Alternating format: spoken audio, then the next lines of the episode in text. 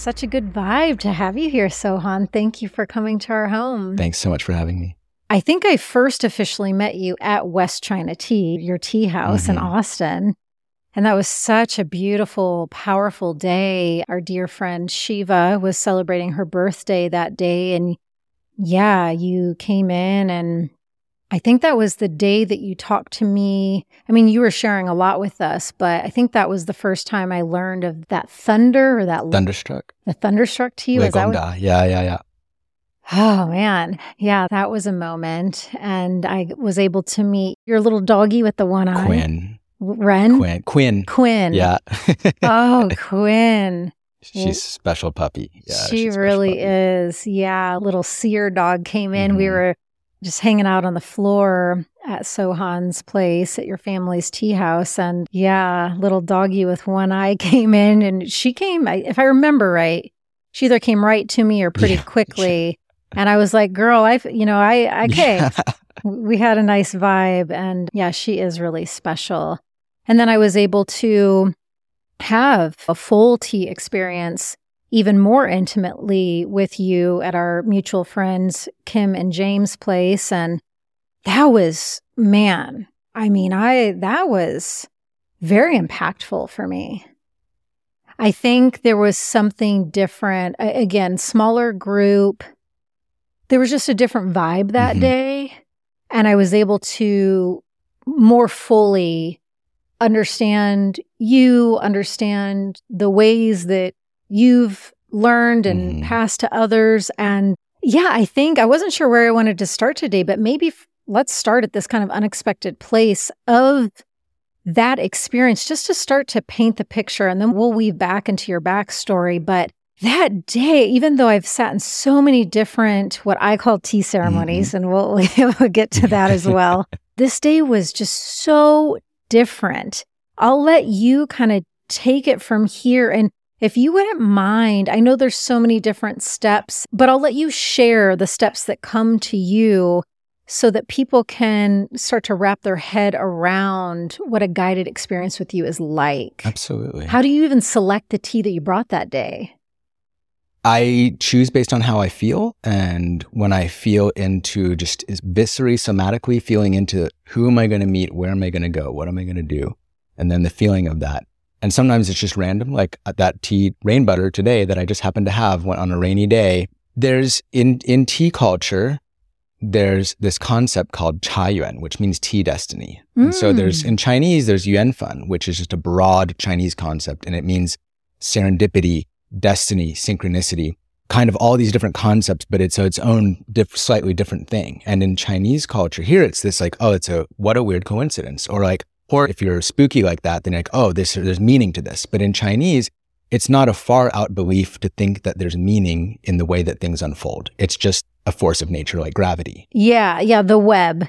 Exactly. The divine web. Exactly. Over in China, it's just more of an understood thing. It's a baseline foundational understanding, just like understanding breathing, or that if you fall, if you fall backwards, you instinctively get scared. There's this built-in instinct around it because of the context. I'm unexpectedly going to this topic earlier than what I thought, but it seems to weave in, no pun intended, with this web we're talking about is some of what you're saying, why over in China, you all don't really call it, let's have a tea ceremony, because it's a different experience for you all, because it's just so woven into the fabric of your experience, and you don't view it as something separate. It's just like, can you explain a little bit? Absolutely. So I'm going to use an analogy. When I first moved to China, I learned the word for yak because I lived in Chengdu, which is near Tibet, and there's yaks there. And so we're talking about yaks. And I was like, how do you say yak? And it's maonyo,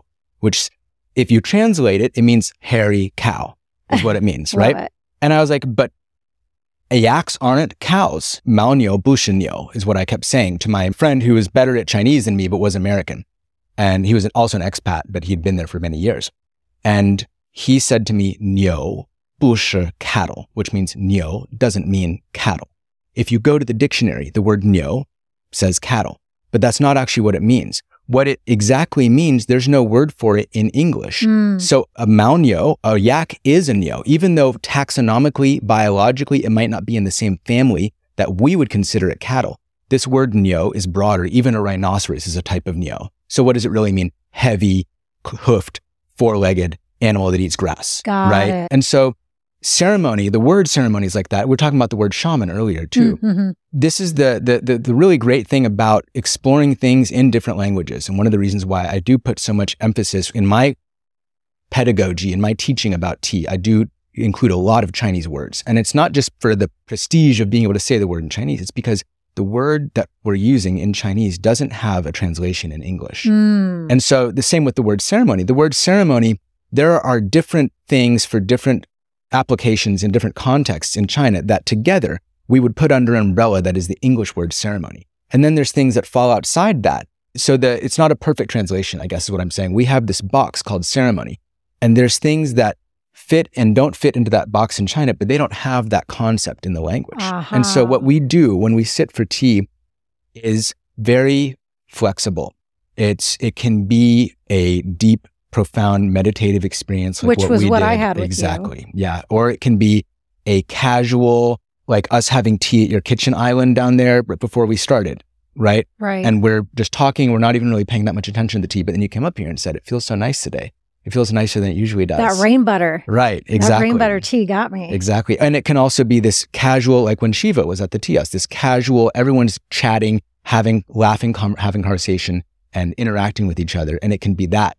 And it's what you make it. So when we sit for tea, and just for anyone who's not familiar with what Gong Fu Cha is, who's watching, Gong Fu Cha is a Chinese style of tea service. It doesn't have any strict definitions or strict rules. But generally speaking, you're using a little bitty teapot, you're using little bitty cups, and you are steeping a large amount of tea quickly and many times. So you've got a lot of tea leaves, you're putting it in a little vessel, you're steeping it rapidly, quickly, and then you're pouring it out and drinking it. And you do that 10, 11, 12 times, depending on tea. And it evolved, just like when we were drinking that rain butter, it evolves from one steeping to the next. From my experience, yeah, it's most often, maybe even every single time, yeah, every single cup that I'm experiencing is a completely different experience. Yeah. I feel something different. It elicits a different epiphany. The coloring is different. I just want to take a moment and placehold exactly where you're at, because I love where we are. I'm just so grateful that I'm sure other lifetimes I was woven into tea world as well, but thank God it happened again this lifetime, because it has brought me some of my most joyful, most profound experiences sitting with tea. And I'm just so happy. It makes my heart so happy that it has such a place in my life. Yeah. I'm like I just could rave for hours about tea. I get that. And me too. And then people will come into the tea house and they see it for their first time and they're having this experience and they'll be like, "What's going on? Why do I have such a strong feeling about this?" It's like confusing. Sometimes they're apologetic. They're like moved, their emotion moved. Sometimes people cry. And in those situations, people are like, they're like embarrassed that they're having this kind of feeling about tea. I'm like, don't be embarrassed. It's good. This is what life's about, is being able to be moved by things and being receptive to things, being good and enjoying things and having spiritual gravity around things. And that's kind of the lesson of tea, really. You said everything's different. The color's different. The taste is different. The way that it feels. All of those things are a function of the degree to which you notice them. Mm-hmm. Those things are there, but they're there and you appreciate them because you are present for what you're doing. You took the time, you held the cup, you thanked the tea, you really centered yourself. And the lesson of tea is that everything's better when you pay attention to it. Yes. Everything is better. Everything in the universe wants your attention. What's right in front of you wants your attention. Your partner wants your attention. Your child wants your attention. Your dog wants your attention. But the tea wants your attention. And the tea's whole deal is getting your attention. And it's not by hurting you, and it's not by being super, super strong tasting or super strong smelling. It's by being subtle. And it draws your attention deeper and deeper into something subtle. Oh, gosh. I just want to say what you said again. Everything is better when you pay attention to it. That presence, it really is. It's a game changer. And so I am preparing for today. I was reading up a little bit about Gong Fu Cha and wondered what you thought. I think I might have pulled this from a blog post or from a website you were a part of, so hopefully it's accurate. Oh, cool. It says, in its essence, Gong Fu Cha is simply the careful preparation of a very strong brew of tea that is decanted and served at the peak of its flavor, but before it grows bitter or astringent. The Chinese term Gong Fu is untranslatable, but refers to the skill acquired through mindful practice of the server and releasing the natural attributes of the cha or the tea. And if that is completely or somewhat accurate, it brings me to, I'm so curious your thoughts on how much of a role do you feel the tea master or the person serving the tea plays? Because when Shiva, mm-hmm. you know, when I've sat countless times at what I would call her tea ceremonies, like you were saying, some people cry. I mean, so many times. Like, I mean, I'm full on having shamanic experiences, crying, laughing hysterically. I mean, like I go all sorts of places. And I'm always just so reverent to her and thanking her because, in my opinion, I know that she's such a lovely being that her space holding, her presence is playing a role in this overall experience. And I would say I had the same, you know, you bring your own texture, of course, but I know my experience that I had with you at Kim and James, I feel I would attribute at least part of that experience because of who you are and what you embody. What do you think about what I'm saying? How much does the person pouring and serving play in the overall experience? That's a deep question. That's like a deep tea server level question. And my goal when I'm serving tea is to get out of the way of the tea, to facilitate as much as possible the character of the tea to express itself through the water, right? That's my job. And when I'm teaching my classes, and I always tell people, sometimes you'll see people like Reiki the tea, you know, they'll put their hands over it and they'll breathe into it and stuff. And that's fine. People can do whatever they want with it. I teach my students not to do that because the more of you and your ego and your intentions that there is in the water, the less room there is for the tea to express itself. We're not making holy water. Making holy water is a different thing. That's when a person puts their intentions or channels some divine intention into the water, right? We're making tea. And the tea is the star of the show. The tea is the teacher. Oh, I love that. And that's what it says. The server, it works in releasing the cha or the tea. And so you're making me realize, because Shiva has remarked similarly to what you just said, like in terms of getting out of the way to allow the tea to express, teach, emerge, whatever you want to say. And so I'm having this like real-time realization with you, so I'm going to try to put the words to it. Maybe that would be classified as the embodiment that I'm picking up on is the ability to get out of the way and not. Because some teachers and guides love to be the star of the show, and whether their ego's at play or whatever. I mean, a million things could come into play. But for the server or the guide or the tea master to have the skill set, the ability, the humility to remove yourself and allow the tea to be the star of the show, maybe that's the skill and the embodiment that I'm picking up on in both you and Shiva is that essence. It's a co-collaboration, right? It's a collaboration.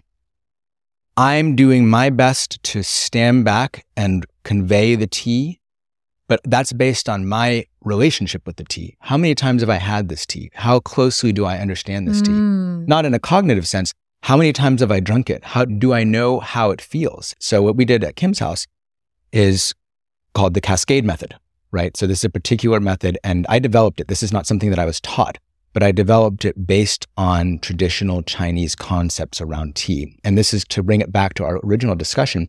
The Western audience wants a ceremony for tea because of this concept of ceremony, because of the associations with East Asian culture and formality, right? And because of the degree to which, as Westerners, we are very heavily seated in the material world, in science, in reason, in facts, in logic, all of those things, in this material mechanistic world that doesn't really make a lot of room for the subjective experience. Right. And so the reason that the Western audience wants a ceremony so much is because for the Western audience, sacred and profane can't coexist. You have to put it in a special little room.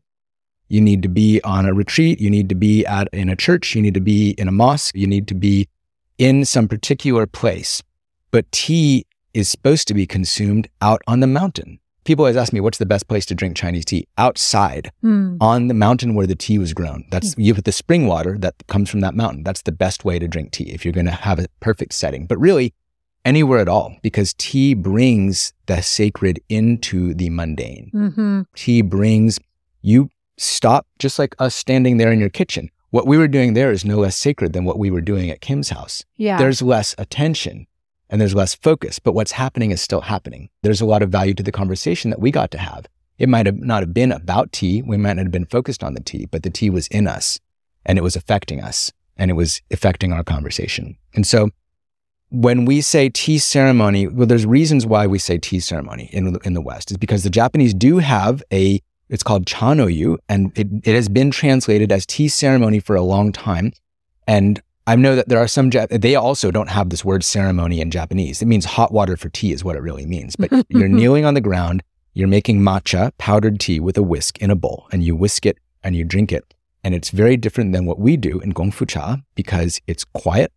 You don't talk. In China, people are talking. Almost invariably, people are talking when they're drinking tea. I've done both. I've done the ones where, it's more... There are Western schools of tea service that practice silent tea ceremony, and they call it a ceremony, and they can call it that. There's no reason that it's not a Chinese tea ceremony. It's a Western tea ceremony. Right? So in Japan, though, people do sit in silence. They sit on the floor. They drink. They take turns drinking from the same bowl of tea, and that's the Japanese tea ceremony. Again, not the perfect word for it, but it's definitely more accurate than calling Gong Fu Cha tea ceremony. And the reason why is because in Chanoyu, the symbolic significance of everything is very important, right? The tea is important, but the scroll is important. The fan is important. The incense, the flowers, all of those things are super important. The setting, and it doesn't happen just anywhere. It happens in a chashitsu, which is a little room.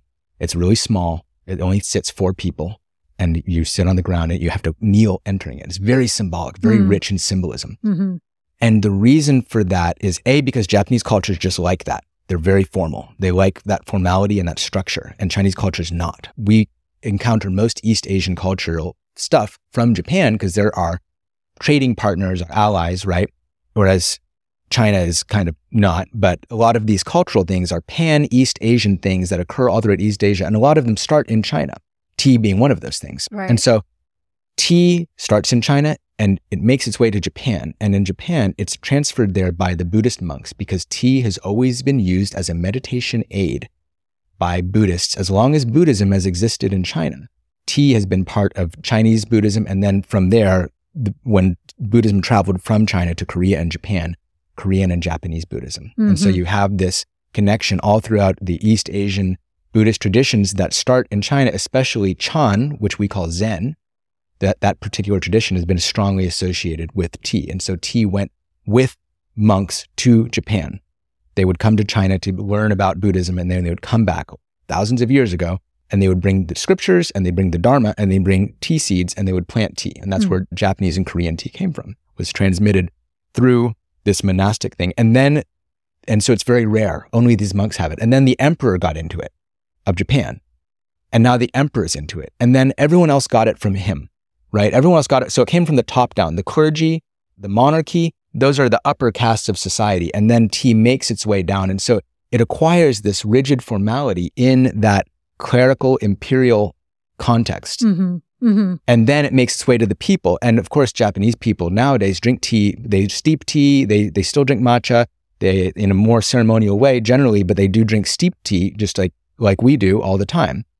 But the way that Japanese tea culture is defined is through this tea ceremony. And so that is more like a ceremony because it does have these more specific rules and it is more formal. Why doesn't that arise in China? There's 2 big reasons. One is that tea came to Japan through a bottleneck, through the elite. Uh-huh. And it acquired that character there of this elite character where it's very rigid and ceremonial. In China, tea grows up out of the ground and it came from the bottom up. It came from the farmers first. Because they're the ones who grow it. They're the ones who first, and this is, you've got these Southern Yunnan, Southeast Asian ethnic, what Chinese call ethnic minorities, because in China they're the ethnic minority groups who are first eating, fermenting, cultivating, and trading tea. Mm-hmm. And so there is no top-down control of Chinese tea culture the way there is with Japanese tea culture. There is no bottleneck through which it can acquire, and therefore there's no one true lineage, so to speak. Whereas in Japan, there is. There's these lineages of tea ceremony. You can be Ura Senke, you can be Omote Senke, and you do things differently depending on the school. Right. But in China, there are no lineages and there's no orthodoxy. It just grows up out of the ground. You go up a mountain and there's tea growing and there's a tea master making tea out of that tea. That's tea culture.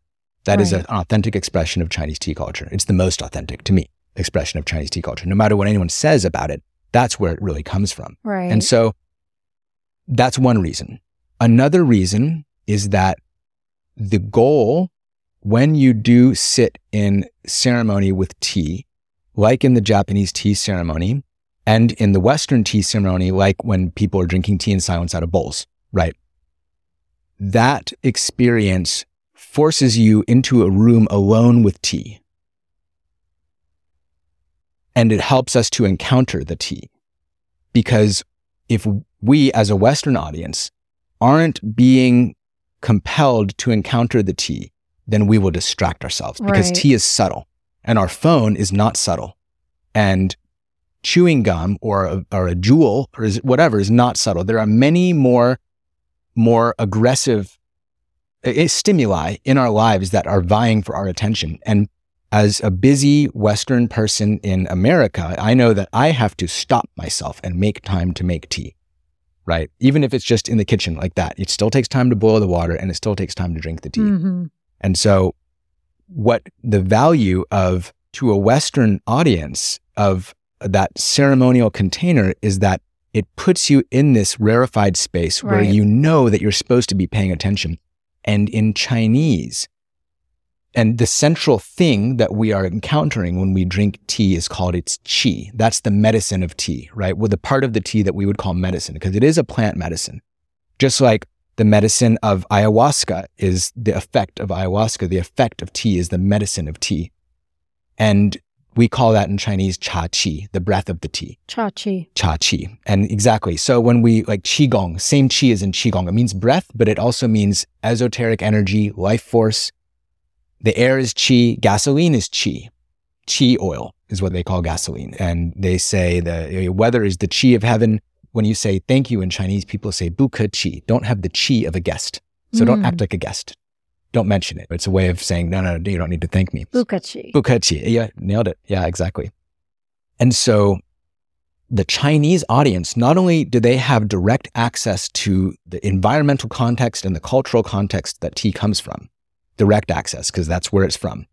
They also have this cultural vocabulary of thinking about the qi of things, of feeling the qi of things, of being cognizant of the way that qi flows through their own body, because that's Chinese medicine, that's Chinese martial arts, that's Chinese cuisine, that is qigong, that is literally, there's no aspect of Chinese culture in any way where you don't think about qi, because it's just part of the way the world works. And so it feels just, I mean, baseline isn't even the right way to describe it. It's like beyond baseline, foundational. Absolutely. Yeah. And so, yeah, I think it's interesting how over here in the West, I would dare say the vast majority of the population is just, so disconnected to these ways, these very foundational baseline ways of living and being connected to both realms. In shamanism, we have a foot in both worlds, the earthly and the astral. And yet over here, through however many hundreds or thousands of years, like that just foundational understanding of earth life somehow disintegrated away from the vast majority of the U.S. population. And so, I guess my hope is that even if for someone who has had a spiritual awakening or feels their soul tugging them into more esoteric ways and practices, even if the start for them, like you so accurately described, it's like, in order for me to answer that soul calling, I need to go on a retreat. I need to go somewhere, a vortex location, and be with this healer, this light language guide, and have this experience, I guess my prayer would be, well, my prayer is always what's in the highest and greatest for that person. But alongside of that would be, okay, if your starting point is like going to a place that's called a ceremony, hopefully if you do enough of those going to a place to call it ceremony, you begin to understand that it's all a ceremony and there's no delineation, no separation, that it's all this web, this divine web that we're talking about. Mm-hmm. So I just wanted to say that. Yeah. You can continue with your flow. Oh, yeah, absolutely. And I was going to say all those things are retreats, vortexes, disciplines, practices are material containers for spiritual things. What you want is the spiritual good, but the material container is all that you can purchase. You can't purchase the spiritual part. You can purchase the material part and hopefully you'll be receptive to that spiritual good. Yeah. But it's not a guarantee.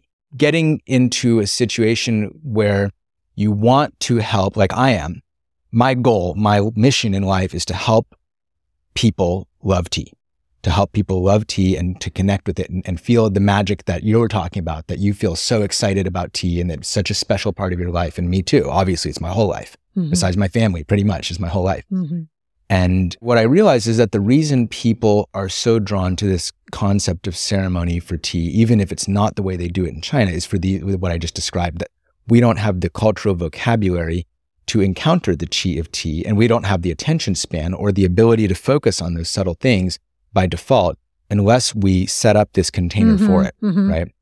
And so rather than sit in silence, which again, they don't really do that in China. That is something they do in Japan, but it's not part of the Chinese tea culture. So I thought, what is part of Chinese tea culture? What do they do? Well, they taste the tea, but they're not just tasting it, they're feeling it. And they have words for the way that the qi of tea conducts itself through the body. Mm-hmm. And so what we did, the cascade method, is a transit through the different stations of the body as they are expressed in Chinese tea culture. So we started, remember, with the Xiang Qi, smelling the leaves and imagining the steam filling your skull and getting in contact with it. And then the huigan, that returning sweetness in the mouth, the hoyuan, the cooling sensation of the throat, the tigan, the whatever you feel, the body feel. And that was so profound, like in all of the ways that I experience life and experience the other realms and all these different practices and modalities. Yet, when you directed us, on whatever cup it was to or whatever, and I forget verbatim how you said it, but to be present to the consciousness of the tea specifically on the tongue. Mm-hmm. I mean, just that one direction and following that direction. I mean, just those 2 seconds where I was like, whoa, I've never had such a profound, truly present, connected experience to anything landing on my tongue as that moment with you guiding us to do that. And I mean, just imagine for the people joining us, and I'm sure there's some people that work with tea who are here listening, but for a lot of you, it may be completely new, and yet you're feeling something tugging you to learning more. Imagine if I had that big of a profound experience from like a 2 second tea palette conscious moment.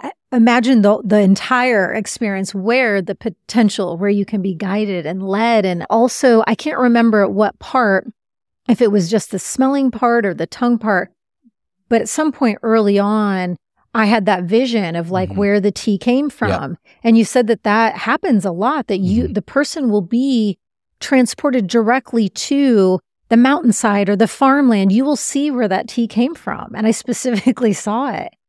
I have done that with hundreds of people.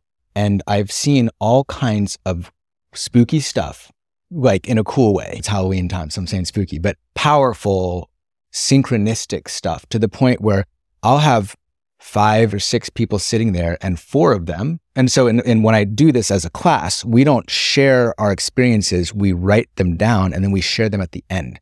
So that they're written down and there's no way that what you say can influence what I feel. Yeah. Right? So we write them down and we share them at the end. And the degree to which people's very subjective experiences, like what you're saying, is corroborated from one person to the other without them conferring is amazing. Yeah.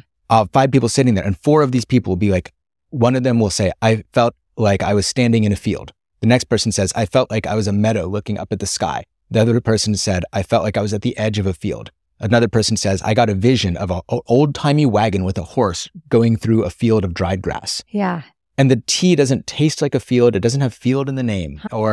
And people will know things about the tea that they don't know. They will get these experiences from the tea that correspond with how the tea was grown, where it was grown, how it was processed. They don't know those details. Mm. And then at the end, they're like, oh, I saw this thing. I'm like, yep, that makes sense because this tea is, or for example, a tea will be called Dragon Well, and I won't tell them that. And they'll drink it and I'll have multiple people be like, I saw a dragon, right? And so that's the qi that when I experience that and when I see people experiencing that, and I mean, again, hundreds of people corroborated across hundreds and hundreds of people. Oh, it's a lot of, I'm not taking notes about it, but it's a lot of data in my head. Sure. And it's gotten me to the point where I am 100% sure that the qi of the tea is part of the character of the plant that is independent of knowledge about the tea, and it is independent of other people's experiences.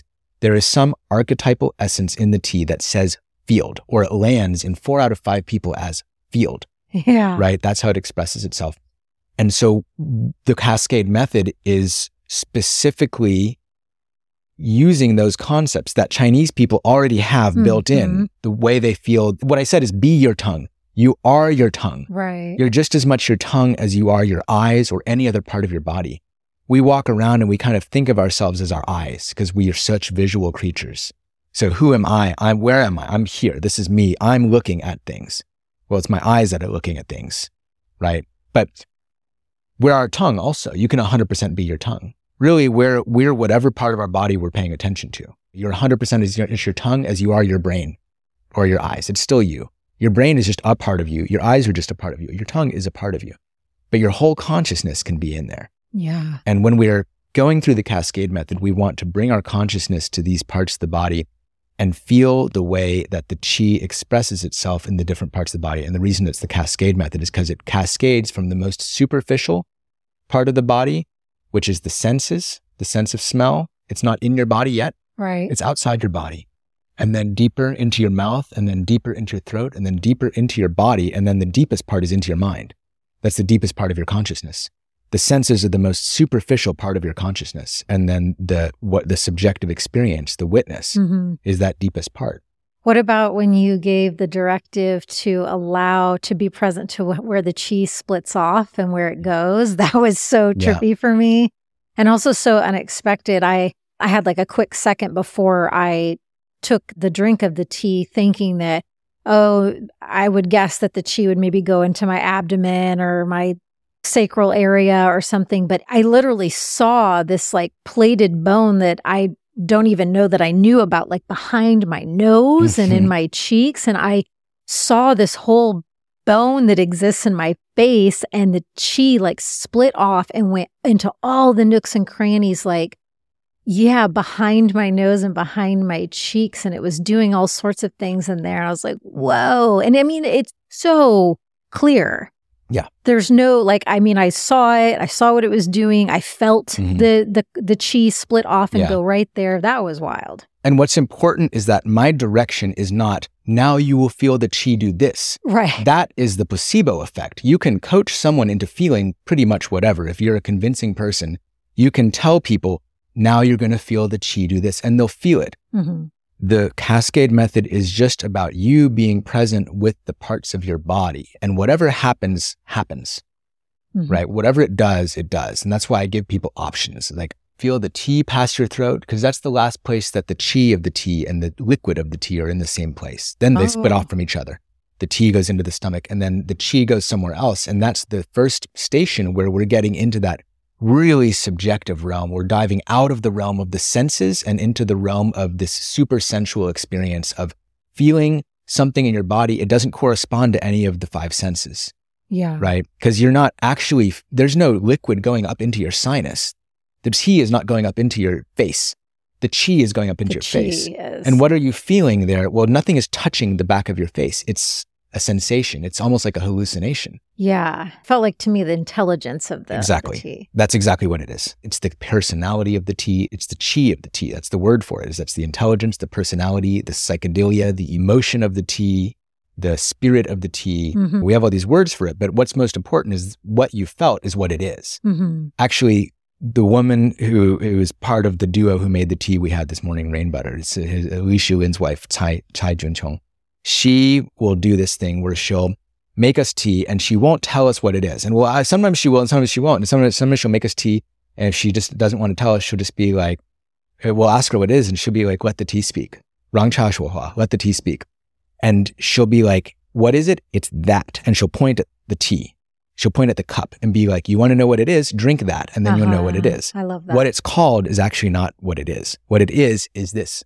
Yeah. Right? And that's how you know what it is. And what I love about the process of guiding people through this cascade method is that we go from this very quantifiable or more quantifiable sense of smell to taste to this feeling in the throat to this kind of ineffable, super sensual feeling in the body, and then to this head change, this subjective experience in the mind. And it's a gentle walking people into this deep, dark water of the subconscious, you know, walking people into it. You're not diving in, you're kind of walking in. And we start in this sense of smell, and it's very familiar. And that's why that Xiang Qi, I say, it could be a memory, it could be a vision, or it could just be a smell. If your experience of smelling this tea is that it reminds you of your grandparents, then that's what it is. If it's that it smells like the earth when it rains and all it is just a smell, then that's what it is.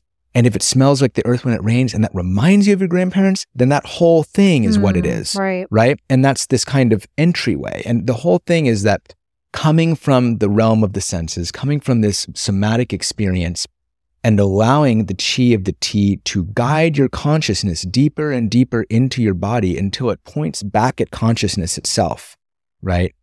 And this is something that I've discussed with Cass, and she and I have sat together. Her episode will have just come out a few before this one, so Dr. Cass. Yeah. She's great. We love her. She's amazing. And her training is in Taoism, and so she taught me something, which is that this concept of taking the spotlight of the mind and turning it back on itself to where you're focusing attention on attention itself, they call it turning the light around. Even before I knew that, I would use this example of a spotlight. The spotlight of your consciousness is here. First, it's on the tea. Yep. Then it's on your nose. I say, be the smell in your nose. Then it's on your tongue. Then it's on your throat. Then it expands out to your whole body, and then it transcends the body and becomes the experience of the mind and this subjective experience of the witness. And that's what we're trying to do when we meditate, especially like Zen meditation, Chan meditation. We are trying to focus attention on attention itself. We're trying to be completely present with the state of existence. Yeah. And it's hard to do that. Clearing the mind is not so hard. Keeping the mind clear is hard. Sitting in that vacuum of a clear mind is difficult and takes a lot of discipline, and takes years and years of discipline. And the tea, when we clear the mind, I think one of the big differences between what we did at Kim's and what we did this morning is that I prepare people with the meditation where we clear the mind. We take that backpack full of books and we hang it on. Right? And that's kind of this very gentle visualizing meditation. But what it does is it clears the mind and it creates that vacuum.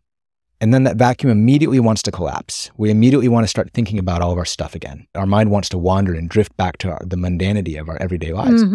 But instead, there's this thing holding it open, which is the smell of the tea, then it's the taste of the tea, then it's the feeling of the tea in your throat, and then in your body, and then in your mind. And what you're doing is you're holding this space open, that dark theater, right? You're holding this space open by focusing on the tea, but what you're actually focusing on is yourself. Right. You're not actually focusing on the tea outside your body. You're focusing on the manifestation of the tea inside your body. And we're going from this exterior place of the nose, deeper into the body, and then eventually beyond the body to existence, the existence of consciousness. And so the tea is taking us by the hand and guiding us deeper and deeper into our own consciousness. Yeah. I mean, tea is an infinite guide, teacher, friend, ally, and can do anything, I feel. But in listening to you, and I'm just having the realization that it can be such an ally, especially if someone is potentially newer to accessing the other realms, like just feeling and attuning to the shift of these different places of connection and consciousness. And also, just for an example, learning what it feels like to be working, to be coinciding with a benevolent spirit and letting that spirit potentially take the lead and teaching. It can be such a opener for someone who's wanting to gain an understanding or have an experience for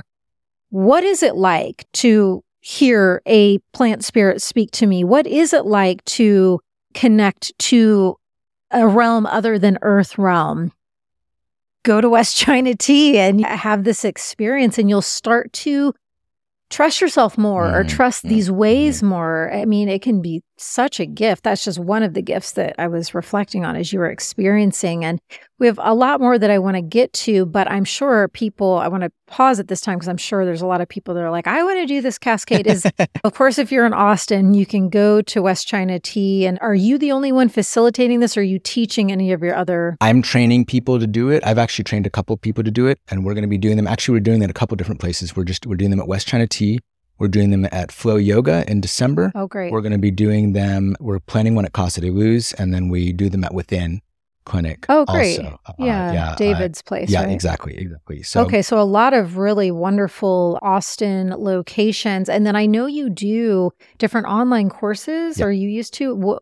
So that's another way that people can learn Gong Fu Cha. Absolutely. So that's one of our main goals, is not just to serve people tea, but for people to be able to serve tea, because it's this transformative thing. You go into the tea house and you're served tea, and it's this transformative thing. Well, okay, making it, that's the tip of the iceberg, and the rest of the iceberg is the relationship that you develop with the tea, making the tea, preparing the tea, developing your own relationship with the plant, and encountering that in yourself. But then it's a dialogue, right? When you're sitting there being served, you're receiving the tea.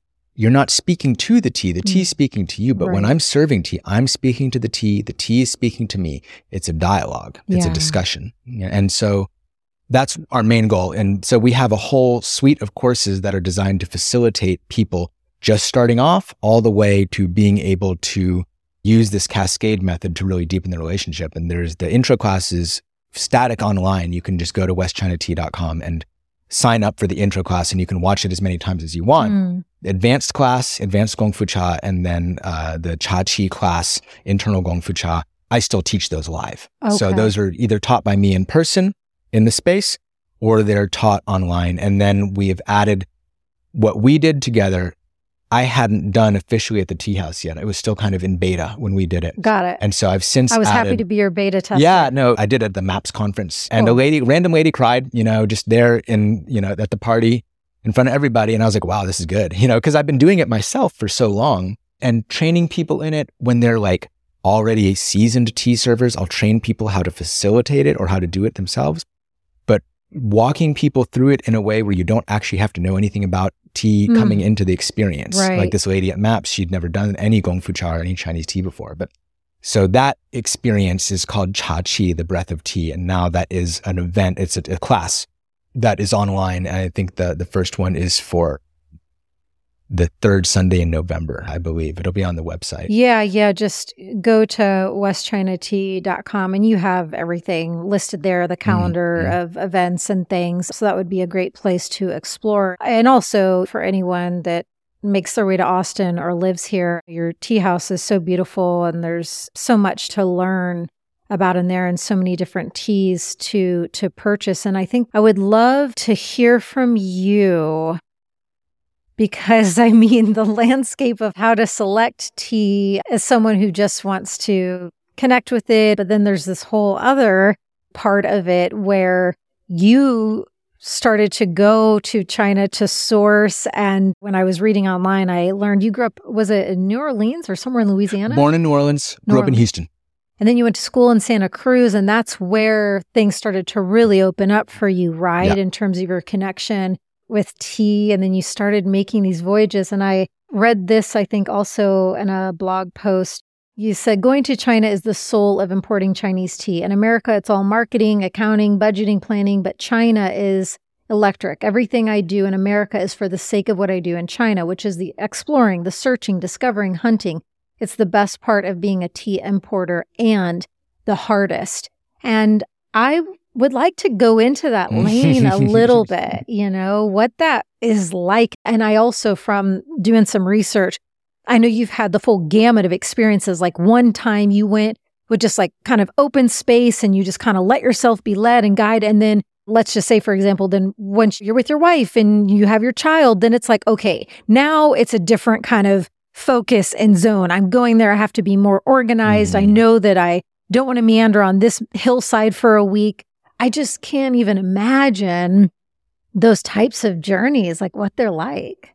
I can't imagine them with my wife and child yet either, because we haven't done it yet. And I'm excited to take them. I'm very excited to take them because neither of them have ever been. And my daughter can speak Chinese. You know, I speak to her in Chinese all the time. She's 2.5, but she can speak Chinese.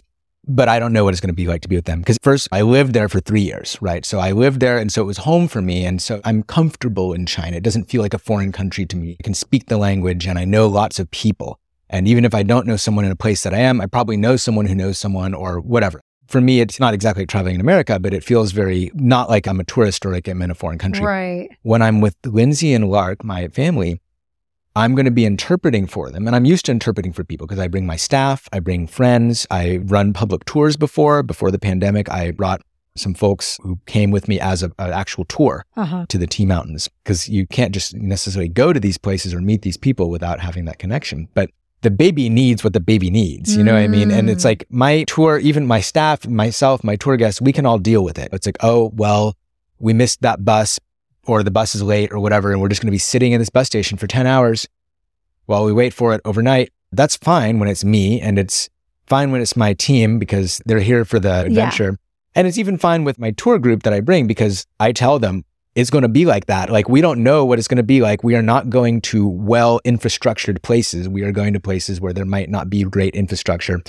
And you might be pooping in a hole, and you would definitely be pooping in a hole in the ground. 100% for sure. You will be pooping in a hole. I guarantee, that's maybe the only guarantee that comes with this trip. You will poop in a hole in the ground. I love that that's the one guarantee. That's hilarious. But with my family, it's going to be, you know, I'm going to have to do a lot more planning. And historically, in my life in general, and in my tea journeys in China, sourcing tea, like you said, let myself be open to the chaos, let myself be open to the serendipity, let myself be pulled and brought to wherever I'm brought by this force of Yuanfen, Cha Yuan. So there's Yuanfen, serendipity, and then Cha Yuan is a specific type, which means tea destiny, tea serendipity is a specific kind of Yuanfen. And so I've let Yuanfen and Cha Yuan really guide me. And when I meet someone, they're like, oh, it's Cha Yuan that we met. They'll say that before I even say it. Like, oh, I'm a tea farmer, I'm a tea master, and you're a tea student, you're a tea importer. It's Cha Yuan that we connect with each other, because sometimes we meet in a completely different context. Sure. And people always ask me, how do you source your tea? And so historically, it's just been Cha Yuan. It's, you know, what we would call luck in the West. I go to a place and I'm looking around, and circumstances lead me to meeting the right person, and or I'm connected with them through someone that I know. Someone that I know is like, oh, you're in Fujian, go here. This is my friend's place. And then maybe they're not the person I'm supposed to meet, but they introduce me to the person I am. Right. Part of the divine connect the dots on your journey. Yeah. And people are like, how do you source these teas? I'm like, which one? Pick one off the shelf and I'll tell you the story. Oh my gosh, there's so many. There's a lot. There's like 200 something. Yeah. And even for someone listening who's drunk a lot of tea in their life, like from my perspective, when you start to get into these realms, like the way that you do it in your tea house, it's a whole different situation. That day, I remember unexpectedly coming home with like a bunch of red teas, and even just that alone felt unexpected to me. I'm like, oh, why am I being drawn and asking only about red teas, and why am I only feeling inclined to bring red teas home? There's so much to start to break down in tea world. What's an unexpected thing about tea, an odd fact or an experience that you've had that you're just coming to mind to share, a story, an experience that you've had?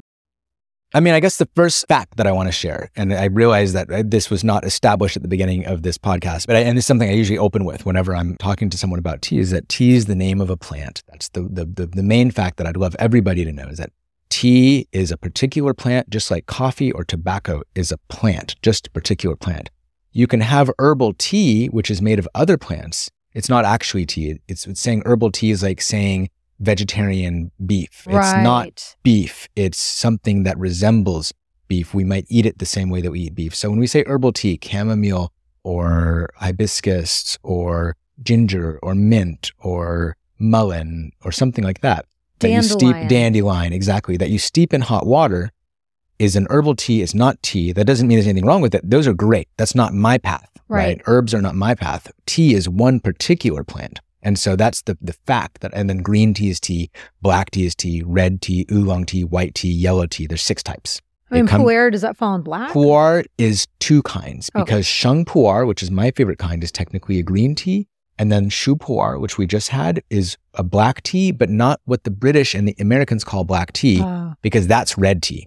So like Lipton, Chai, Earl Grey are called red tea. So the red teas that you brought home are going to be those oxidized teas. Oh, okay. Black teas in China, Hei Cha, are fermented teas. And so Pu'er isn't a category of tea. Pu'er is like champagne. Champagne is not a category of wine. It's a type of white wine. It's a type of sparkling white wine. Got it. Pu'er is Pu'er because it's from Yunnan. It's from particular lineages of plants. The Daiya Zhong is a particular land race of plants that have their ancestral plants, their very old genetics. They it's get probably very big my and most tall. Favorite. It's my favorite. Yeah. It's my favorite. Why is it so wonderful? I think that there's a couple reasons. One is that those plants are old. If it's good Pu'er, the best Pu'er for me is Gu Shu Cha, ancient tree tea.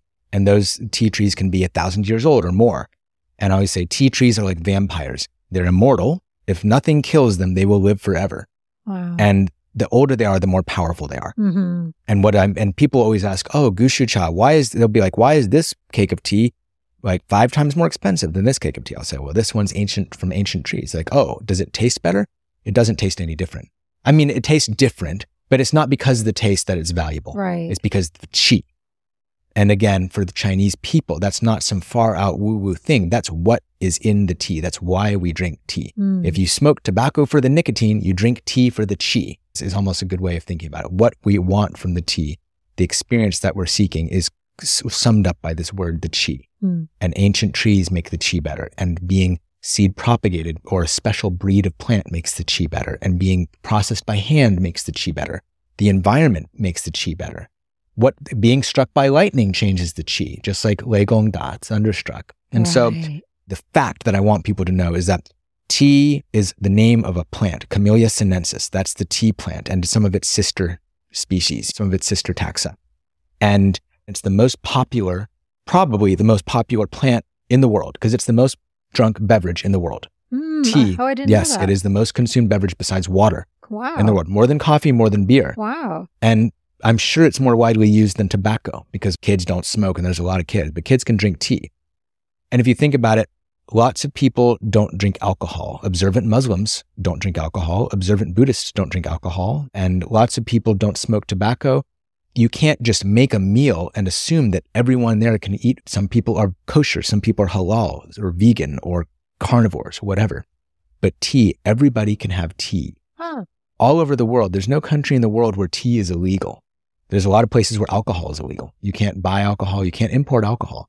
If you get caught with it, you get in trouble. But tea is consumed. And in those places, tea is definitely consumed very, very strongly, very heavily. It's very much a part of the culture. Mm. And so that's my fact that I want people to know. Tea is a particular plant. It is the most popular beverage in the world and maybe the most popular plant medicine in the world. I'm sure there's more rice than there is tea or corn, but I'm talking about like plant medicine that we consume not for its nutrition, but for something spiritual, something deeper than just nutrition and flavor. Wow. That's cool. And I'm curious about red tea. For whatever reason, it feels mysterious. It feels like I don't know much about it. What's up with red tea? Red tea is oxidized. Okay. And so green tea is unoxidized and red tea is oxidized. And you can think of it like this. You bite into an apple and the white flesh turns brown. Yes. That's the apple oxidizing. You cut an avocado and it turns black. That's the avocado oxidizing. But also you crush garlic. Right? You massage kale or you massage basil. Right. You do that before you cook with them because it makes them taste stronger. That's because when you crush them up like that, you're oxidizing the antioxidants. All of those things are high in antioxidants, right? Okay. And when you see them oxidize, the antioxidants in them are oxidizing. The reason that antioxidants, one of the reasons antioxidants are good for you is because when you consume them, they're highly reduced and they act like a magnet for these reactive oxygen species in your blood, free radicals, right? Right. Free radicals are bad for you. They damage your DNA. They damage your DNA by oxidizing it. Antioxidants kind of take the bullet for you so that instead of oxidizing your DNA, they're neutralizing these free radicals in your bloodstream, in your tissues, in your body, right? Okay. And so tea is full of antioxidants. That's one of the things that everybody knows about tea. And the word polyphenols, why am I... Polyphenols are a particular class of antioxidants. Okay. Right. And the polyphenols are interesting because there's a lot of them in tea, and they are, a lot of the most distinctive characteristic chemicals of tea are polyphenols. Okay. And not only are they antioxidant, but they actually do other things in the body. Right. So, for example, EGCG, epigallocatechin 3 gallate, is a big one. When people talk about tea preventing cancer, tea preventing heart disease, and again, not just whatever steeped in hot water, the tea plant, there's a lot of research on it. And my background is actually in Western biology and Western medicine. That's where I actually come from with all this. So I'm very interested in that part. And I do a lot of research into that part. EGCG and its sister chemicals help to repair your DNA. Not only are they stopping these free radicals from damaging your DNA, they actively are helping your cells to repair the DNA themselves. What a generous plant. And then when you oxidize those polyphenols into their oxidative products, when you turn it into red tea, they don't just disappear. They turn into something else. They transform. And so in the world of tea, 4 of the 6 types of tea are really kind of defined by their oxidation level. Green tea is unoxidized. Yellow tea is slightly oxidized. Oolong tea can be anywhere from 20 to 90% oxidized. And then red tea is fully oxidized tea. And that's what it is. That's what makes it what it is. And why do people make it? Because it's stable. If you have a high antioxidant tea, it goes bad because it oxidizes, right? It's in this highly reduced state, and then it can fall down to be oxidized because we're surrounded by oxygen. It's not going to reduce spontaneously. It's going to oxidize spontaneously. Once it's fully oxidized, it's not going to spontaneously reduce. And it's stable. So and that's why we drink so much red tea in the West, because when the British colonized tea and brought it to India and started to grow tea in India, they had to ship it all the way back to England. And also it takes a lot of finesse to make green tea well. And it takes a lot more finesse to make yellow tea or oolong well. The British developed a method called the crush, twist, curl, CTC method, which is an automated process that crusts, twists, and curls the leaves to oxidize them. And then they would cook it and bake it dry, and then they'd ship it off. And you end up with this really low quality tea because the leaves are torn, they're broken, they're crushed. But what it does is it produces a shelf-stable product. I see. Right? And that was their goal, is to produce a shelf-stable product of empire, basically to extract wealth from the people and land of India. You know, when they're growing tea in India, they never actually colonized Chinese tea. They stole Chinese tea. A guy named Robert Fortune. Fun story. It's a whole adventure. Robert Fortune, a very interesting character. Google it if you want. Yeah, Google it. But that's why we have so much black tea, aka red tea, in the West. Okay. But the type of red tea we're getting is not supposed to be good. It is supposed to be cheap, robust, high yield, right? That cultivar, the Assamika cultivar, wasn't that, which was developed by the British to grow in India. It wasn't selected the way that Thunderstruck. Why was Thunderstruck selected? It was selected because it was struck by lightning, and that gave it a particular character. Right. When you're selecting these breeds of plants in China, you're selecting for a taste, a smell, a feeling, some kind of attribute that's desirable. The British Indian tea plant, Camellia sinensis variety Assamika, was selected for being a good product, being robust, being pest resistant, drought resistant, high yield early, something that could make a lot of money. And so our introduction to red teas is that we've had this kind of crappy black tea all our lives, which is in fact red tea that we're exposed to, which is basically like Hershey bar, Kraft singles level of quality. And in fact, most of the tea that we have access to in America is very much this like Folgers crystals, Kraft singles, Hershey Lipton, bar. Yeah, exactly. Without saying that's, yeah, you can say it. I'll say it, yeah. But basically it's a commodity. It is not being treated with respect. Cacao. Yeah. The qi and the reverence is not the main objective for that. No. Making money is the main objective. Right. And when you think about it, well, cacao is a sacred plant medicine, but Hershey's bars are not sacred. Yeah. I mean, you can treat them as sacred, but they are not being produced with the respect for the sanctity of the plant in mind. Right, right. Tobacco is a sacred plant medicine, but Marlboro Reds aren't sacred. In fact, right. they're kind of a desecration, really. Mm-hmm. I think of those toxic products that people make out of these things as right. kind of almost like a profaning of these things. Yeah, and you see it in all the different categories, how the origin and the actual plant medicine, plant spirit is healing and it's a guide and it's benevolent. But then when it distorts and gets taken through these other avenues, and it ends up being a poison or a toxin because absolutely. It's Coca. Yes, Coca exactly. is a beautiful medicine. Yeah. Cocaine is a dangerous drug with a high potential for addiction that can kill you, right? Coca will never kill you. You're not going to OD and kill yourself by chewing on coca leaves. Yeah. But it's because we want to take the value. The value is really holistic. We can't actually extract the value. In our imaginations, we can extract what's valuable from something. That's what our society does. We extract the metal from the earth. We extract the chemicals from the plants. We synthesize them. We replicate them. But the value is in the holistic experience of being present with the plant. You can't actually extract that. Yeah. You can extract a chemical. There's a reason why people still smoke cigarettes. Not every single person is doing vapes now. Not every single person. No one puts on a nicotine patch for fun or chews nicotine gum just for the heck of it. People want that plant. They want the connection to the plant. And same reason people don't go around just taking caffeine pills all the time. People still want to drink coffee. They want to drink tea. Because my theory is that, like you're saying, when we take the chemical out of its chemical context, what is the chemical context of tea? Well, let's say you'd extract caffeine from tea. What's the context you're missing? You're missing L-theanine. You're missing theobromine, you're missing EGCG, you're missing theaflavins, flavonoids, theophylline. You're missing all these other chemicals, but it's not just these chemicals. You're missing the plant, right? The chemical context and the biological context. And so when we take the chemicals out of their biological context, then we increase their potential for abuse. We increase their potential for doing harm.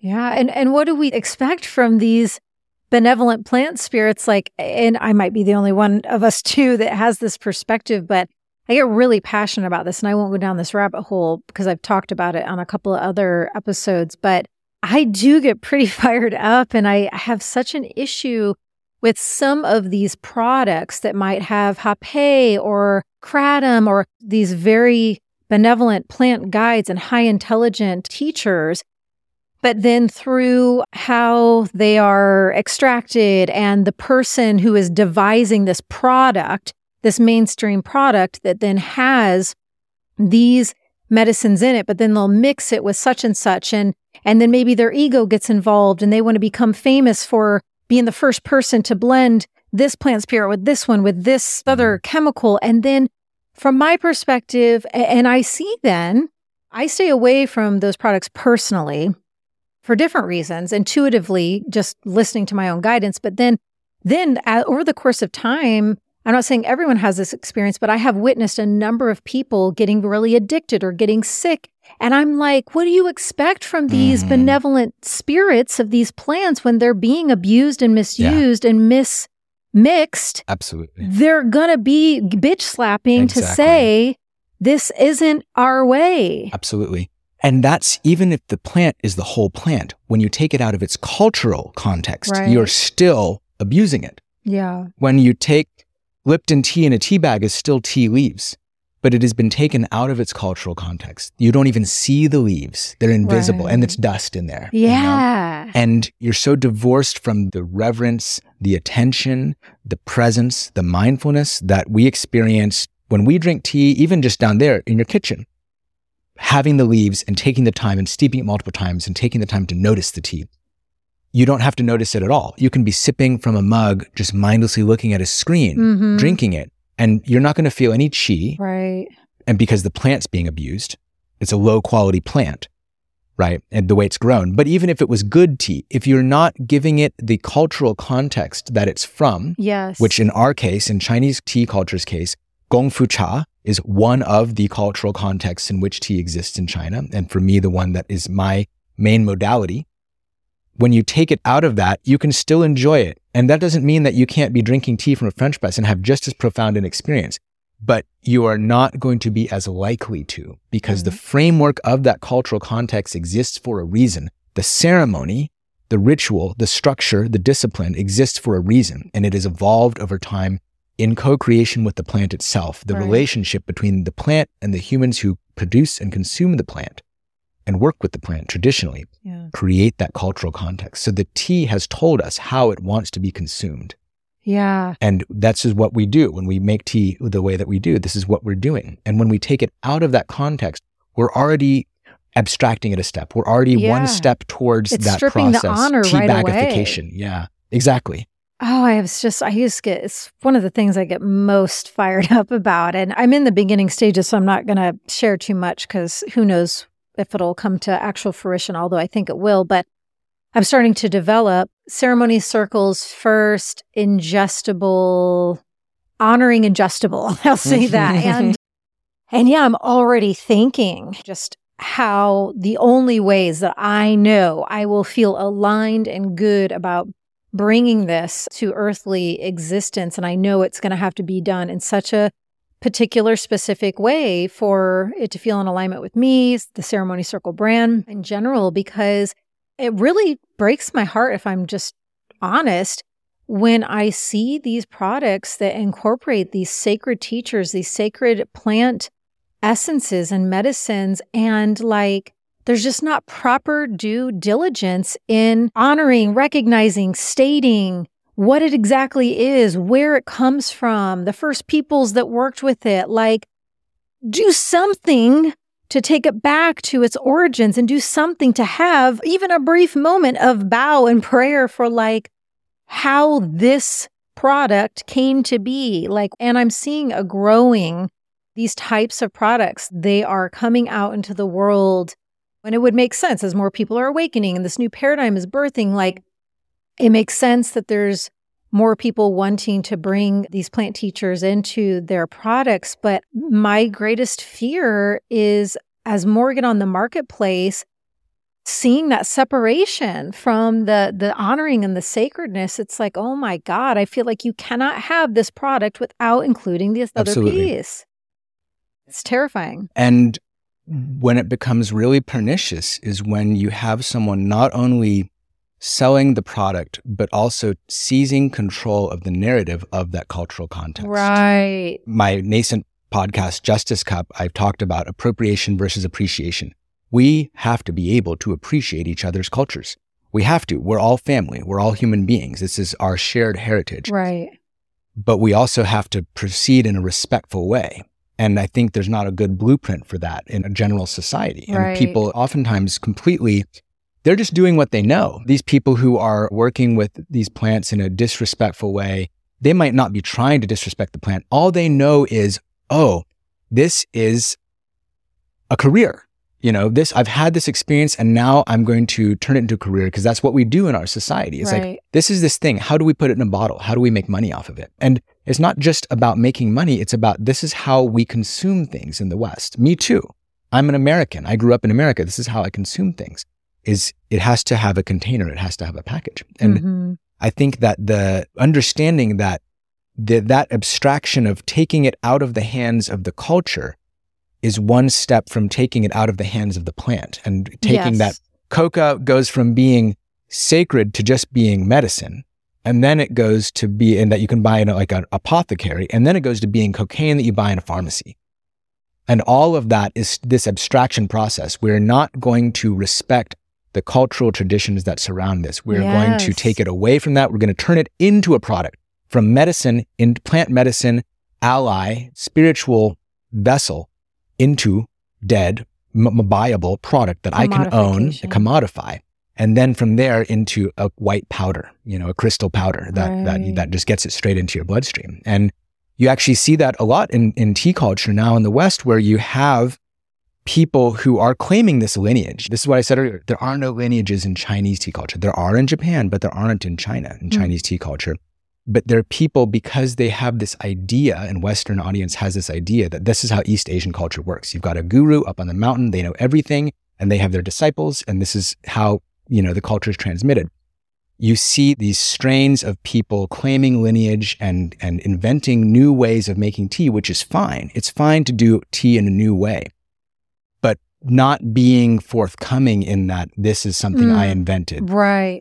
It's leaning on the reputation and the idea of ancientness and authenticness and spiritual connection as a marketing technique to make a product. Right. And it doesn't mean that the product itself is bad. It just means that it's damaging to the cultural context of tea when we're misrepresenting that cultural context. When we're saying, I invented this thing, but I'm going to say I learned this from a mythical being who might not even have existed. And I'm part of this lineage and tradition that there is no, a lineage is my master's name was this, and his master's name was this, going all the way. That's a lineage. Right. If you can't say the name of all the people in your lineage, it's not a lineage. Right. Right. And like I said, no such thing exists in Chinese tea culture. But when we have Western people coming in and saying, I represent this lineage, which is fictional lineage, or it's a new lineage that starts with them, and that's okay. It seizes control of the narrative, the authorship of Chinese tea culture, and says, so now dangerous. I own it. It's a big thing. And one of the reasons why I developed the Cascade Method is because the reason I see people really diving into that kind of a paradigm is because they want that spiritual connection. And Chinese tea culture isn't out there waving a flag that says spirituality, spiritual connection ceremony. They're just like, we're just drinking tea. Right. Because for them, like we said, it's like breathing. They already have the experience of feeling the qi of tea. It's just the way that they live their lives.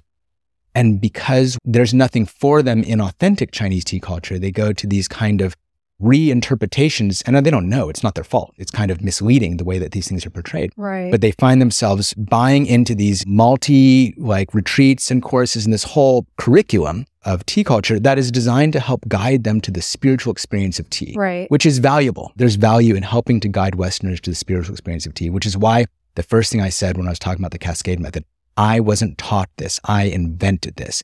What the Cascade Method is a consolidation / interpretation of my experiences of tea culture in China for the specific purpose of helping people, specifically Westerners or non-Chinese people, get into touch with the qi of tea.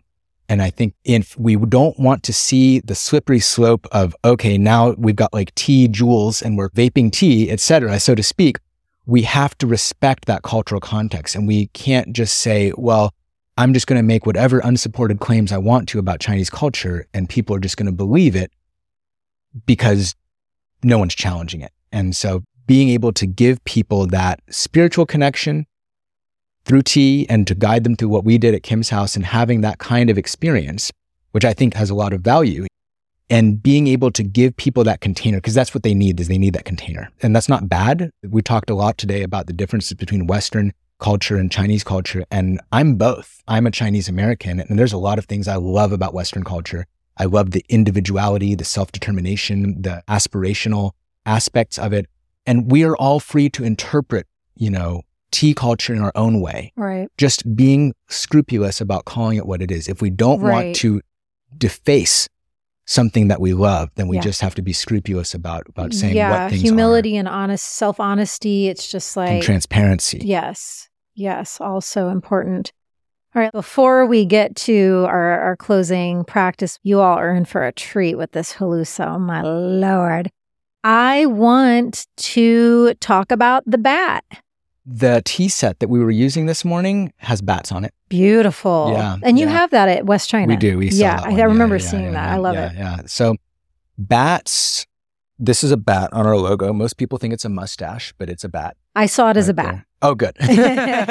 So story time. This is here. If you wanted a fun story about tea, here, I'll tell the one that we share is that we were at Kim's house, and this is my first time really sitting with you kind of in that more singular space where we were in that container of really focusing on the tea and being in that kind of spiritual space. And I think actually that day I probably also had bats on my tea, or maybe not. But anyway, bats, I love bats just in general. I think they're great. Do you have any cognizant understanding as to why, or you just love bats? I've always liked them. Okay, cool. Yeah, but I do know that I was exposed very early on to bats in iconography because they're good luck in Chinese culture. Okay. And in a lot of, when you see those kind of brocade designs, these very complex brocade, symmetrical designs in Chinese clothes, in Chinese embroidery, in Chinese art, there's usually a bat in there somewhere. Okay. There are these kind of vegetal looking, brocade, usually round, symmetrical, floral things. And there's usually bats somewhere in there. And there was a rug that I had when we were growing up that had bats on it, a Chinese rug my parents brought back from China. And so they had bats on it. And so I remember being a little kid, like you do, and being like, what is that? And then my dad was like, oh, it's a bat. bats are good luck. And in Chinese culture, they mean good fortune. And so when I grew up thinking of bats as good, not bad. Kind of in the West, we think of them as like scary or like spooky. I love bats so much. And side note, because you guys can probably hear it with this new mic setup, Luke has these alarms go off. He's working on writing his book. And so he sets certain alarms to make sure he's like actually writing. And I heard him go outside. So we are witnessing my husband's book writing alarm in the background for added bat ambiance. There, it's like, just imagine that it's the bats echolocating. Yeah, like, there we go. They're looking for bugs. Perfect. I grew up thinking of bats as good. And then I learned that bats were spooky when I was older. And I was like, oh, that's cool too. I like that also. Yeah. And I just they're kind of badass because they have that spooky aspect. And I just kind of always loved them. And bats were one of the reasons I moved to Austin because this is funny. I'm from Houston, grew up in Houston, lived in Santa Cruz, moved back to Texas. And I was on my way back to New Orleans just for a trip. And I was with some friends of mine. And actually at this moment I was right by myself and I drove through Austin on my way through and I was just passing through. I wasn't stopping. And I got stuck on Congress Bridge at sunset. And I was in traffic and I was like, oh, what are all these people doing here? And this was actually this is 2007, you know what I mean? So this is like a long time. There wasn't nearly as popular back then. And I was like, what is with this traffic? Like I'm just at a dead stop at 5 p.m. And then all of a sudden, all the bats came out. And I've still never seen the bats come out like they did that first time. Wow. It was the most beautiful thing I'd ever seen. And it was just like clouds of bats flying towards the sunset. And it was just, and I just drew that same image for years in college. I was still in college at this point. So I was on a road trip. I hadn't graduated yet, but I had this experience. And for years, I kept on drawing this image of bats, a cloud of bats flying towards the sunset. And that's part of what made me want to move to Austin. I was like, that was a magical experience. I had no idea. Yeah. And for those who don't know, Austin downtown, there's a particular bridge and it's known for these bat experiences and people flock to it to witness what So-Han is describing. Yeah, we're Bat City. That's our nickname is Bat City is Austin's nickname. And so there was definitely that kind of peak moment, pivotal moment in my life where it really did guide me to here. I took that as kind of like a really powerful sign that this is somewhere that I want to be. And I made them the emblem of West China Tea right at the beginning. The old logo looked different. It was actually just the bat. It was like a little round bat. It was like just the whole logo was the bat. It had some Chinese characters on it. It's a cute logo.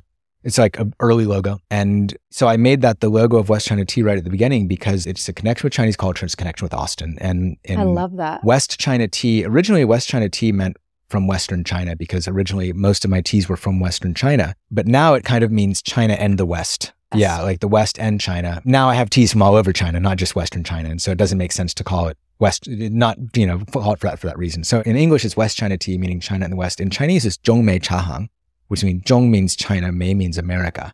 And so China and America, because that's my identity. I'm Chinese American. So the idea has always been to bridge. In Chinese people who go overseas and then come back to China are called Hua Qiao, which means culture bridge. Oh, cool. Yeah. Okay.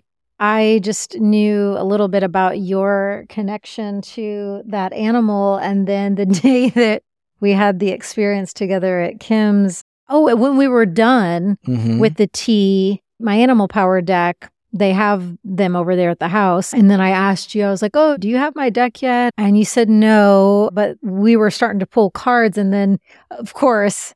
Yeah. Yeah, it was so funny. Everyone was pulling cards. My wife's pulling cards, Kim's pulling cards, your castle's pulling cards. Everyone's just sitting there pulling cards.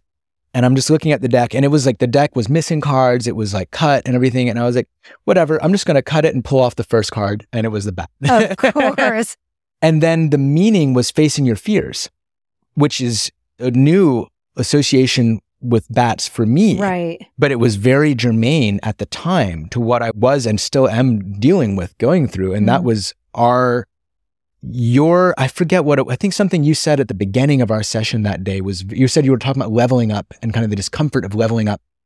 And that was very inspiring to me because I was in this state of discomfort and that had to do with launching our nonprofit Justice Cup, which is when I said the podcast earlier is the Justice Cup podcast and putting myself out there and being vulnerable like that. It's even coming here and doing this with you is very vulnerable, but obviously hosting my own podcast and being out there and sharing these things with people and facilitating that space is very vulnerable. When I'm serving tea and when I'm making informational videos about tea, I can kind of hide behind the tea a little bit. It's not about me, it's about the tea. Mm-hmm. Whereas a podcast really is more about you and your guests. This one's definitely, I'm talking a lot on this one, but it's about you're creating the space for it. You create the context for it. You create the circle. And it's what allows me to be here and be doing this. And so that's a super vulnerable place to be. And also what we share on the Justice Cup platform on Instagram and stuff has a lot to do with when you get down to these things like cultural appropriation, like colonialism, like these very difficult and uncomfortable concepts. Right. And just the concept of justice in general, that glass vessel that we were using down there is called a justice cup. It's where you steep the tea in a gaiwan or a teapot, and then you decant it first into the justice cup, the gongda bei. And the reason they call it that is because if you serve the tea directly into the cups, if I serve 5 cups, the first person to get served gets weak tea because the tea has just started steeping. The last person to get tea gets the strongest tea. So the first person gets water, the last person gets better tea. And that is an injustice. That is an injustice. Exactly. It's a small injustice, but it's still an injustice. Yeah. And so we want everyone to get the same tea. I love that. And so that's why it's called the Justice Cup. And I love that lesson. It's a beautiful lesson. It is. And, you know, a tea is about being of service. People come and take my classes and they buy a tea set, not to drink tea by themselves. They take the classes and buy a tea set and go all in and get into this culture so that they can serve tea to other people for the joy of being in service. Mm-hmm. And that aspect, without that aspect of justice, service is unequal. If you're being of service, but you're not taking the time to make sure that what you're doing is just and equitable, then you're just perpetuating the things that you're trying to heal. And so these are things that naturally arise from tea culture in a very organic way. It can be so deep. But I feel hesitant to share them on the West China Tea platform because I feel like it expands beyond the borders of what a business is really supposed to do. When I see businesses getting too deep into social or political or spiritual stuff, then it feels like marketing to me. Unless that's the business. But, you know, making tea accessible to people is saying there is this spiritual component to tea and you can also just enjoy it as tea because some people get spooked by that. Right. Some people are like, is this a cult? No, it's just tea. You can just enjoy it. It's just tea. And if you don't have to have visions or anything like that, you can just enjoy drinking tea and talking with other people. That's fine too. Yeah. And the magic's still there. Yeah.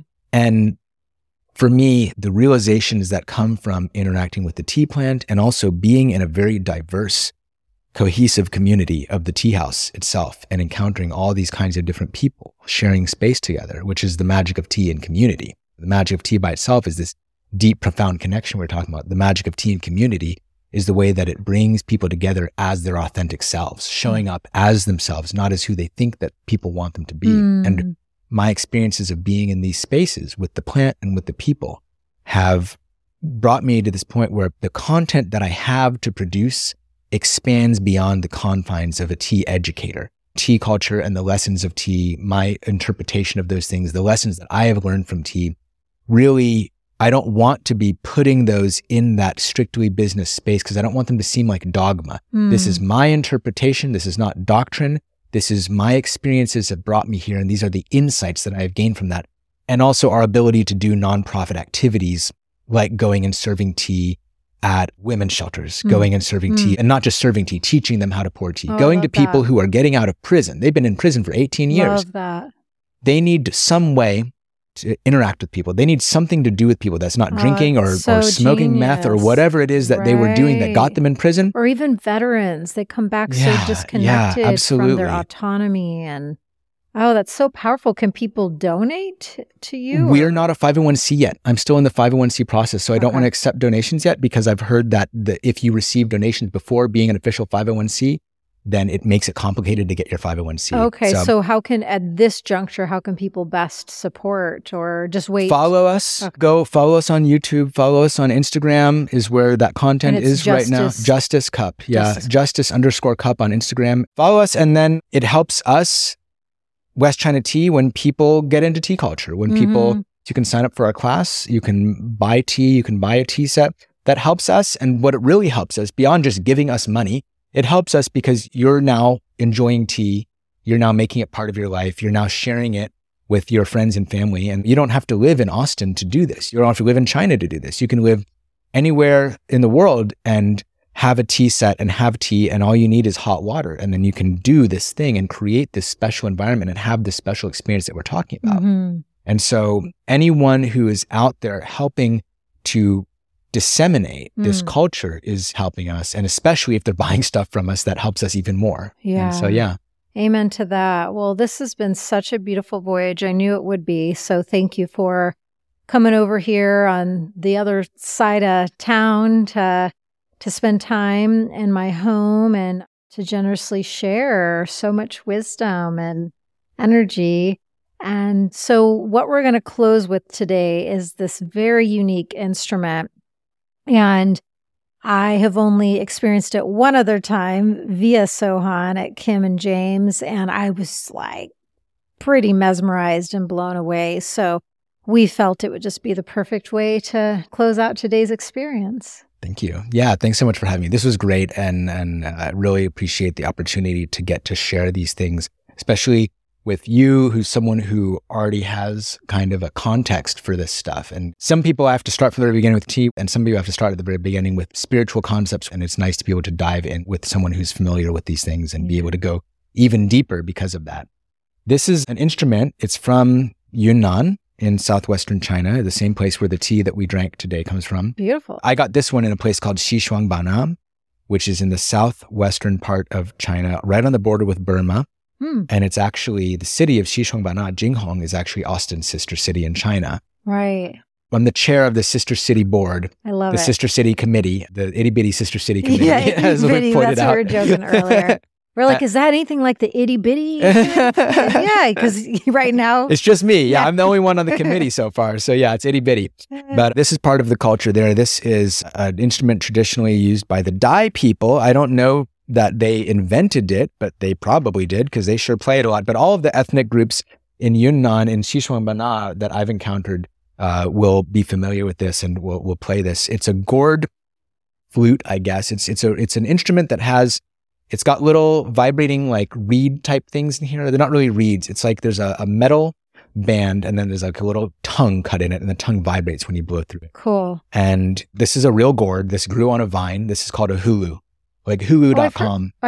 Okay. But I feel like I've heard of the hulu or like that. That's what the name of the gourd is? That's what the gourd is called in Chinese. The word for this object in Chinese is a hulu. Okay. And then this is bamboo. And so it's a very naturalistic instrument. It's made mostly out of organic matter. It's so gorgeous. Plants, not even necessarily like wood, but bamboo and gourd. This has been hollowed out. It acts as kind of a reservoir for this. And this is where the sound is made. It's got a main voice and two drones. And you just blow through it kind of like a recorder. There's not a lot of mouth technique. And the writing on it, is it always the same on each one? Or? No. This is, I can't even really read this very well. It's very low res. It's like C and seed on there. It's very low res and kind of scrawly handwriting. And what about the tassel, what's going on? The Chinese people just stick this on everything. Okay. Yeah, anything that's like traditional Chinese culture, they just stick this on them. Maybe they probably use these on traditional hulusa just because they've always done that. They just like sticking tassels on stuff. Okay. It's a harmony knot. It represents like harmony and because of its symmetry and the way it's interwoven like that. Cool. So yeah, there's symbolism to the knot, to the tassel and to the knot, but they also you can just buy these at the store in China, just slap them on whatever, put them on your car, put it on your rear view. And this is not like a canon, like orchestral instrument. This isn't like a cello. This is like a banjo or something. It's a folk instrument. And what I've interpreted from my experiences with it, originally when I first started playing this, I tried to play songs. And I wasn't really feeling it, trying to play like Summertime or whatever. And I was trying to play a song. And the first time I really, really played it for real, I was skinny dipping in the middle of the night, full moon, fireflies, whatever, in the green belt. And my friend was trying to get a lighter to light and his hand was wet. And I was like, oh, let me play a fire song, like Ocarina of Time, like Legend of Zelda, like they're in this beautiful, special environment. And he's trying to get the light out. It's like, I'll play a fire song. And so I played this song. And instead of trying to play a song and make it sound good, I tried to make it sound like fire. I tried to make it an offering to the fire god. Oh, of course that's when it worked. And then I was like, whoa, that was really, but I didn't open the drones. And at this point, I didn't open the drones when I played because I didn't know how to play with them. And then I played the song and I'll hold the last note. And I ended, and right as I held the last note, the lighter lit. And the whole time I was playing, he was trying to light the lighter, and it lit right as I finished. I was like, so epic. I was like, okay. Even the spark. Exactly. And then I felt compelled to play a song for the spirit of this place. Oh. And then I opened the drones and I played it the best I'd ever played it to that point. And so what I realized is that for me, anyways, this is a very naturalistic instrument. It's not something you'll find in a formal band or an orchestra, a traditional Chinese ensemble. And it's made of these organic materials. And for me, this instrument is really not a performance instrument. It's a tool for communing with spirits and the spirits of nature. And so that's how I use it. And so when I play this, it's always improvised. I do know a couple songs on it that I can play Happy Birthday. I play All Star, but but I'm not going to play those today. I'm just going to play improvisationally. And that's what I usually do. And there's something really special about the ephemerality of I played it. And it's that song, and it'll never come again. I love that so much. Perfect way to close today. So thank you for bringing it forth for us.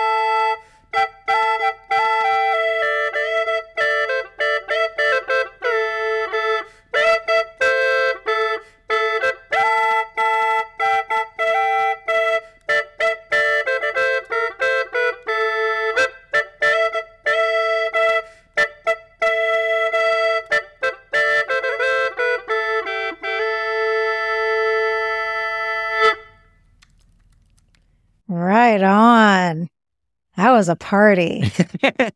I was having a good time with that. As soon as you started, I was smiling, and then I was going on a journey that felt very much like my tea experiences. So I was like, oh, this is trippy, because why am I feeling like I'm drinking tea while he's playing this? And then toward the end, I was feeling the celebratory nature of the ending. So thank you for that medicine. It's funny you say that, because something people ask me is, where does the qi of tea come from? Well, it comes from the plant, it comes from the people, and it comes from the place. And this also has qi. Everything has qi. Right. Nothing doesn't have qi, especially anything alive has qi. This gourd has qi, and this bamboo has qi, and they were grown in the same place that tea was grown. They're all from the same place. And so it's the beauty of really coming to this view of the world that tea very gently opens you up to, is that it's not just in tea, it's everywhere. Paying attention, it's like we were saying earlier, everything wants your attention. Everything is better when you pay attention. Not just tea, but tea teaches you that tea is better than when you pay attention to it. And then we can extrapolate that everything is better when we pay attention to it. Woohoo! What a ride. Oh my gosh. So wow. Thank you again. And thank you for all your devotion. Yeah. I mean, you opening up West China Tea and just like all of your trips to source and just all your co-creative devotion with tea. It's very inspiring. So thank you for doing that. Yeah. And thank you to tea. Just shout out. Thank you, tea. Thank you, tea. Oh my goodness. Like I could talk for days with the gifts that you've given me. So I could cry over the gifts of tea. So thank you, thank you, thank you, tea, with all my heart and soul from the deepest, purest places. Oh, and thank you all for sitting with us. Of course, as always, in the Instagram post and the show notes, we'll put all of So-Han's information, West China Tea's information, links to all the websites. Anything else left to say as we close out? No, I mean, I guess I have a much more developed YouTube page that is specifically tea education called Tea House Ghost. We just won an award for that this past spring at the World Tea Expo. The Justice Cup is brand new, but that's more about strictly this tea education and helping to learn about tea. So if we're talking and you have no idea what we're talking about, and you're like, what is going on? Go watch a few episodes of that and then come watch this again. It'll make a lot more sense. Oh, we love it all, and we're here for it all. And thank you again, Soul Fam, and we will sit together again next time. Woo-wee! What a powerful voyage that was. It is always so fun and such an honor to share space with these beautiful beings willing to generously share their time, wisdom, and energy so we can have the opportunity to enrich our own lives. And we will always share each epic guest's links and contact info in the show notes that are on my website, AllisonCharles.com, and also in my weekly Ceremony Circle podcast Instagram posts at I Am Allison Charles, so it makes it easy for you to connect more deeply with them. And fam, you know by now all the heart I put into creating this show, and I would love to be able to continue providing this free content for a long, long time to come. And what would be most supportive in me being able to do that is if you have ever felt you've gained anything positive at all from listening to a Ceremony Circle podcast episode, if it's brightened your day, if it's given you clarity or insights you've been waiting for, if you felt a healing shift during one of the closing ceremony practices, anything at all.